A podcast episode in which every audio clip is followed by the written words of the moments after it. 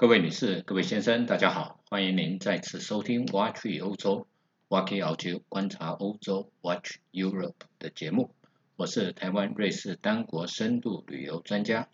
也是漫游旅人的瑞士作者发哥杨振发。本节目由泰永旅行社赞助提供。泰永旅行社是台湾瑞士单国深度旅游专家，深度经营瑞士、纽西兰、欧亚、美非以及南极等地。是是个您值得信赖、有温度的旅游伙伴。泰永旅行社电话零二二七一七二七八八，官网 triple w 点五幺七六四点 com 点 t w 五幺七六四，我要去瑞士。欢迎您再次回到挖掘欧洲的节目，我是发哥。今天要跟各位贵宾、各位听众聊些什么呢？是有关于。我们跟我们中国也有一点关系，跟对，可是对欧洲影响非常深远的一个民族，叫做匈人。那匈人到底是不是匈奴？跟匈牙利到底有没有关系？这个在历史上以目前的文章文献来讲的话，目前还是没有一个啊很确定的答案。只不过大部分的历史学家都把它连接在一起。匈奴在中国而言，有人说他是夏朝的后裔，呃，后来搬到了蒙古高原以北的地方居住了以后，所形成的一个游牧民族。也有人说他是中亚地区的白人，那自古以来就是以马是呃马上生活的一个游牧民族。不论怎么说，这个匈奴在中国的战国时代。就一直盘踞在中国的北部，对战国之间，对中国的北部形成了很多的压力，甚至搬到了河套这个地方。当秦朝统一了中国了以后，派出了大将军叫做蒙恬去讨伐匈奴。可是后来在蒙恬过世了以后，匈奴又再度的兴盛，所以秦始皇就新建了长城，所以才会有。孟姜女哭倒长城的这一段啊民间的传说，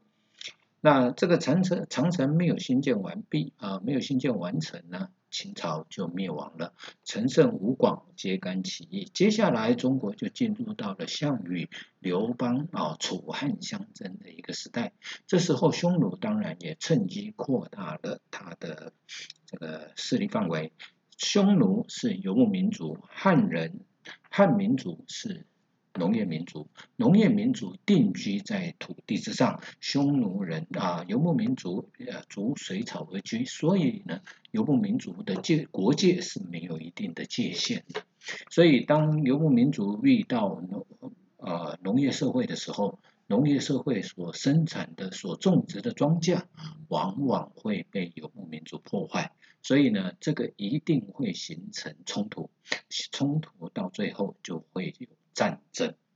所以呢，当汉高祖刘邦啊统一了统一了天下，成立了汉朝了以后，他目他的国力以汉朝的国力啊，再加上呢中国啊连年的天灾，再加上战争的情况之下，没有能力对抗匈奴，所以汉高祖所采取的是以和为贵的一个政策，所以呢用核心的方式啊。然然后呢，去拉拢匈奴，去去，然后给他们一些粮食，给他们一些纳贡，这让匈奴呢不要侵犯中国的边界。这个情形呢，一直到了汉朝经过了文景之治了以后，到了汉武帝的时代。汉武帝即位的初期，当然他们还是向匈奴纳贡，可是呢，当汉武帝汉武帝的呃国力啊，汉朝的国力呢，达到了某一个程度了以后，汉武帝呢开始啊，远远就派出了将军叫做李广啊，在初期是李广呢去征讨匈奴，后来呢就是他的大舅子叫做卫青啊，卫青呢也去征讨匈奴，后来呢再派出了霍去病啊。霍去病呢，就率领了他的部队，在大漠里面到处寻找匈奴的这个足迹。据说霍去病的死因，霍去病非常年轻就过世了。可是呢，他的死因一直没有一个很明确的一个一个答案啊。有人的记载是说，当他在沙漠中寻行军的时候，是寻需要寻找水源，而匈奴呢知道啊，也知道水源是非常重要的，所以当匈奴被霍去病打败要逃要离开的时候呢，他们就宰杀了一些牲畜，丢到水源里面。然后呢，这个水源就受到污染。霍去病抵达了以后，喝到了污染的水源，得病，然后过世。所以说，如果按照这个是历这历史的真相的话，那么这个应该是最早的生化战争。好，后来呢，南匈奴呢就被分为北啊，匈奴就被分为北匈奴、南匈奴。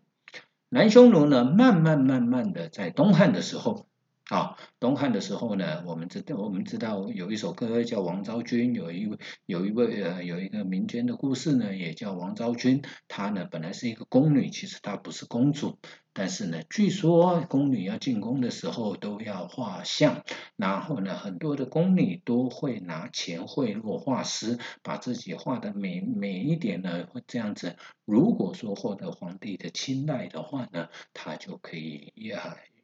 鲤鱼跃龙门啊，然后嫁入豪门。可是呢，有些宫女呢，王昭君据说呢就没有送红包，没有送红包呢，自然就没有得到皇帝的青睐。后来呢，匈奴王啊，匈奴王要求和亲的时候呢，他就把王昭君嫁给了啊匈奴王。那匈奴后来她嫁的人过世了以后，按照匈奴的惯例，她就嫁给了她的儿呃匈奴王的儿子啊，这样子呢，这个是匈奴人的惯例了。所以呢，在后来南匈奴慢慢慢慢的汉化，而且呢加入了汉军啊，加入了汉人的军队呢，一起去攻打北匈奴。所以呢，北匈奴呢在战败了以后，在东汉时期战败了以后。就消失在历史上面，消失在历史上面，然后呢，再出现的时候是公元三百五十年左右呢，匈奴匈人攻打了一个国家叫阿兰国。阿兰国呢，位于哪里呢？大概现在的乌兹别克、哈萨克，也就是呢高加索山北边的这些地方啊。然后呢？阿兰国啊，阿兰国呢，当时候是属于西方，呃，跟西方社会是有一点连接，所以当匈人打败阿兰国了以后呢，对欧洲来讲的话呢，是造成了一定一定的震撼。之后呢，匈奴就慢慢慢慢的往西迁移，迁移到哪里呢？现在的中欧的北部，也就是大概日耳曼啊，现在德国东部、波兰一直延伸到乌克兰的这一段、这一段、这一个地带，在这边定居下来，然后没。他呃成立一个国家，但是毕竟他还是马上的民族，他还是游牧民族，所以呢，他们他们不是耕作，所以他们的财产的增加是靠打仗啊，所以呢，不断的征服，所以他们到了这边建立了国家了以后呢，当时候欧洲欧洲已经分裂成为东西罗马帝国了啊。西罗马帝国的首都在拉拉文纳，东罗马帝国的首都在君士坦丁堡。所以呢，这个是这个情况之下呢，当时候匈人匈人的王国跟跟罗马西罗马帝国之间，他们有一些冲突，但呢，他们要维持和平，所以这种情况之下呢，他们就有所谓的交换人质的这一个事情。在公元四百零六年左右的时候呢。呃，匈人有一个有一个贵族诞生，叫做阿提拉。这一个人呢，史学家称他叫做“上帝之鞭”。啊啊，也有人讲说啊，欧洲人称黄种人为“黄祸”。黄祸的起源，也有人说是从阿提拉这一个名字来的。那匈牙利有很多的男人命名他的名字，取名叫做阿提拉。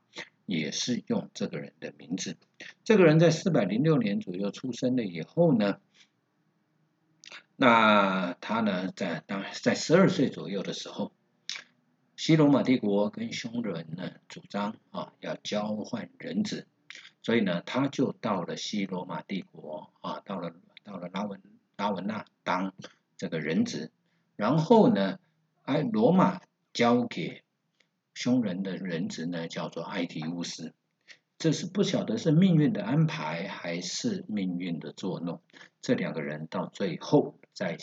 夏夏隆香槟之战的时候，双方是敌对的。后来呢，埃提乌斯打败了阿提拉。啊，那但是呢，这个阿提拉在罗马的时候呢，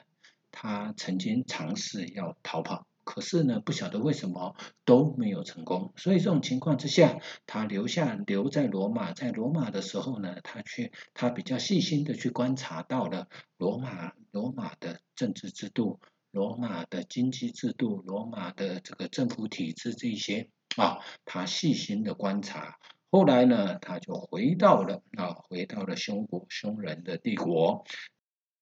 回到匈人帝国呢，在公元三十四三二年的时候呢，在匈人的各个部落呢，在一个领导者叫鲁家的领导之下呢，完成了统一。可是呢，他却在四三两年以后，四三四年去世。所以呢，他就把他的帝国交给了两个人，一个人叫布莱达，一个就是阿提拉。而这两个人呢，当时候呢，他们的势力扩展的非常非常的迅速。他们先呢跟东罗马帝国狄奥多西二世呢签订合约，签订了一个永久的合约。然后呢，趁这一段时间呢，他们就去攻打了波斯。那东罗马帝国的狄奥多西二世呢，趁这一段时间。他就赶快呢加强了君士坦丁的城堡，所以呢君士坦丁堡的西面的城墙就叫迪奥多西城墙，那也增加了多瑙河沿岸的防御工事，因为他当时候他的北界就是多瑙河。而在东攻打波斯呢，他们在亚美尼亚呢吃到了一个呃匈人在亚美尼亚吃到败仗了以后呢，他们又撤回到了他们原有的土地。然后呢，他们发觉到，哎呀，东罗马帝国很有钱呢，所以呢，我在他们就再次的攻打攻打了东罗马帝国。在公元四十一年的时候呢，他们一路打打打打打到了。打到了君士坦丁堡，然后呢，把君士坦丁堡呢围攻起来。然后在四十三年的时候呢，他们的由于缺乏，他们缺乏呢工程的程序这工具了，所以呢，在四十三年的时候呢，狄奥多西呢又又因为长期被匈人围困了，所以这种情况之下。迪奥多西呢，就跟他们签订了合约，赔了两吨左右的黄金，而且呢，他们还每年啊，每年要给啊匈人大概七百，呃，大概是七百公斤的黄金，这是一个非常非常多的，以当时来讲是非常非常高额的一个议和的条件啊，但是呢，至少。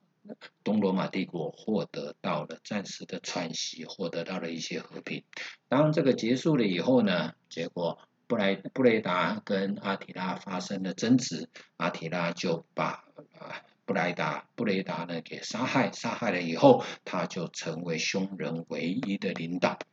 在公元四百五十年的时候呢，阿提拉呢就想说呢，哎呀，我们不。东边已经诶打过了，也去观光过了，那我就到西边去吧。所以呢，他就把注意力转移到了所谓的西哥特王国，以及呢当时候的啊这个这个当时候的西罗马帝国。而当时候西罗马帝国呢，因为皇帝呢瓦伦廷瓦伦丁尼安三世跟他的姐姐叫霍诺利亚这两个人啊，呃霍诺利亚呢，诶他。这个瓦伦丁尼安三世呢，想要把他的姐姐嫁给一个宫廷的官员，可是呢，他的姐姐奥诺利亚呢，他就不愿意。他不愿意的情况之下呢，他居然提出了他想要跟阿提拉结婚的一个提议。阿提拉呢，考虑之后呢，就说好，那我就娶你吧。结果呢，他而且他还提出说，那我娶你的话，我要求我要管西罗马帝国的一半哦。这种情况之下呢，瓦伦丁尼安三世呢就不和呃拒绝了这一段婚姻，这桩婚事啊，然后呢啊把他并把这个他姐姐呢流放啊，可是呢阿提拉呢火大，火大了以后呢，他就率兵啊攻入了啊攻入了这个西诶西罗马帝国，然后呢一路呢打打打打打，他呢打到了啊打败了打到了拉文纳，然后呢又打打打打到高卢，到了高卢呢，结果呢在沙夏隆香槟的这一个地方。跟埃提乌斯的部队呢两边对峙，所以呢后来呢他就被打败，被打败了以后呢，他呢就回到了他的祖王国驻地，在公元四百五十三年的时候呢，诶，据说他去他在新婚之夜啊喝酒喝太多啊鼻鼻鼻子里面的这个血管呢爆裂暴毙而亡，哦。那也有人说他是马上疯死掉的，所以呢，这个情况，这个他死了以后呢，没有多久，匈人帝国就瓦解，啊，所以呢，在欧洲啊，他死的他死亡的时候，据说他的部属把头发割下来，在脸上画了刀疤，去纪念阿提拉。这个是凶人的习惯，所以呢，这些人到后来面目就非常的狰狞，所以呢，就有人说亚洲人叫上帝，呃，就把阿提拉叫做上帝之鞭。亚洲人呢，因为呢，他们横扫了欧洲，蹂躏了欧洲了以后，所以呢，就有人把说把这个黄祸这个这个名词加在凶人的这个身上，那。最重要的一件事情，其实匈人对于欧洲、对于呃世界历史最重要的一个影响，在于说，他们当他们移民到了、他们移居到了欧洲的北部的时候，他们所居住的地方，譬如说现在德国的东部、波兰也好、乌克兰也好，这些地方原来是什么人呢？原来呢是日耳曼人啊，或还有斯拉夫人的居住的地方。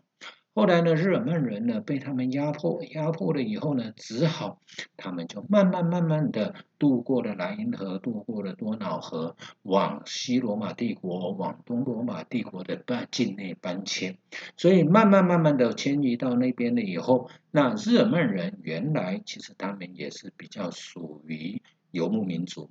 那这种情况之下，他们到了罗马帝国，那些农业民族的农业以农立国，已经进入到农业社会这的这些地方的时候呢，那日耳曼人他们大部分的人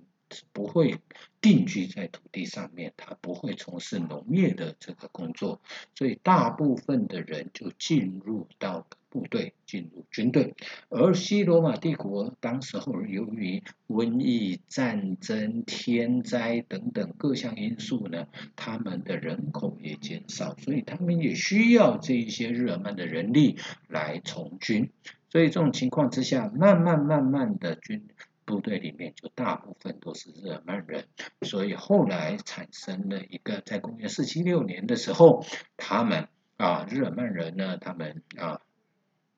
就发动军事政变，推翻了啊罗马的最西罗马帝国的最后一任皇帝，叫罗姆路斯奥古斯都的这一个人。然后我们讲西罗马帝国灭亡，然后呢，欧洲的历史从此进入了所谓的黑暗时代，进入了所谓的封建社会，就是从这个时候开始。所以呢，这个我们严格讲起来讲。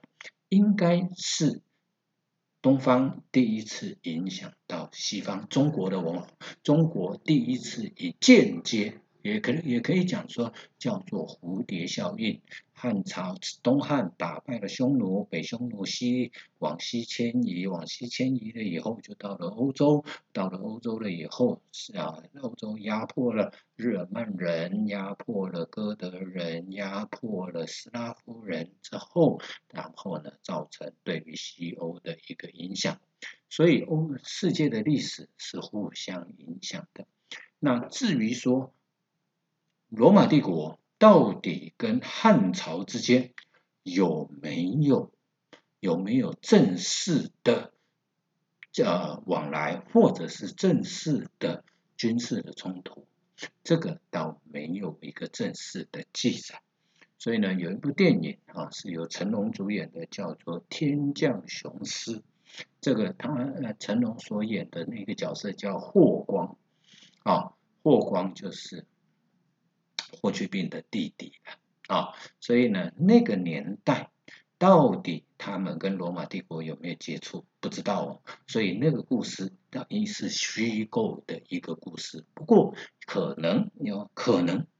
可能他们也有过接触，而我们不知道。所以今天发哥就跟各位分享到这里，有关于匈人、匈奴、匈牙利，有关于中国对罗马的一个影响，阿提拉、上帝之鞭，还有黄祸的来源。今天非常谢谢各位听众的收听。本节目由泰永旅行社瑞士深度旅游专家所赞助，谢谢各位，祝各位听众身体健康，万事如意，我们下次再见。